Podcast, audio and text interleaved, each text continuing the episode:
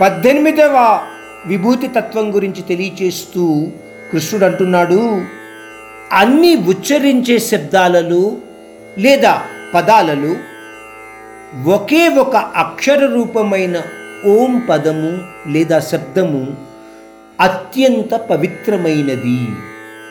అది నా విభూతి తత్వ రూపం కూడాను.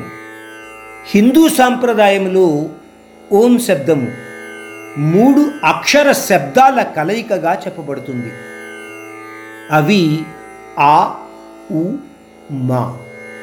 మూడు అక్షరాల శబ్దాల కలయికగా చెప్పబడుతుందని అన్నాం కదా. ఆ అక్షరాలు ఏమిటి? ఆ ఉ మా. సంస్కృతం భాషలో ఆ ఉ అక్షర కలయికతో వచ్చే అక్షర శబ్దాన్ని ఓగా చెప్పబడింది. ఆ విధంగా ఆ ఊ మా ఒక అక్షర రూపమైన ఓం ఉచ్చారణ శబ్దంగా చెప్పబడింది. మూడు అక్షర శబ్దాల కలయికతో ఒకే అక్షరంగా తేలిన శబ్ద ఉచ్చారణ అనేక త్రిగుణ తత్వాల ప్రతినిధిగా కూడా చెప్పబడింది.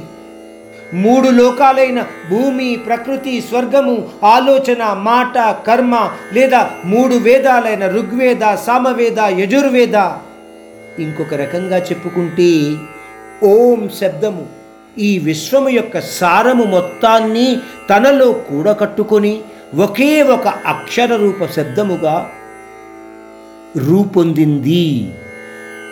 అందువలననే ఓం శబ్ద ఉచ్చారణ ముక్తి ప్రధాన మార్గంగా మన సాంప్రదాయంలో కూడా చెప్పబడుతూ ఉంటుంది. ఆ విధంగా ఓం అక్షరము ఆ పరమాత్ముని యొక్క విభూతి తత్వంగా మనకు చెప్పబడింది. తదుపరి పంతొమ్మిదవ విభూతి తత్వంగా తెలియచేస్తూ అంటున్నాడు కదలని వస్తువులలో హిమాలయ పర్వతం. అర్జున నా యొక్క ఈశ్వర తత్వంగా గ్రహించు గుర్తించు. మనకు తెలుసున్న విషయం ఏమిటి?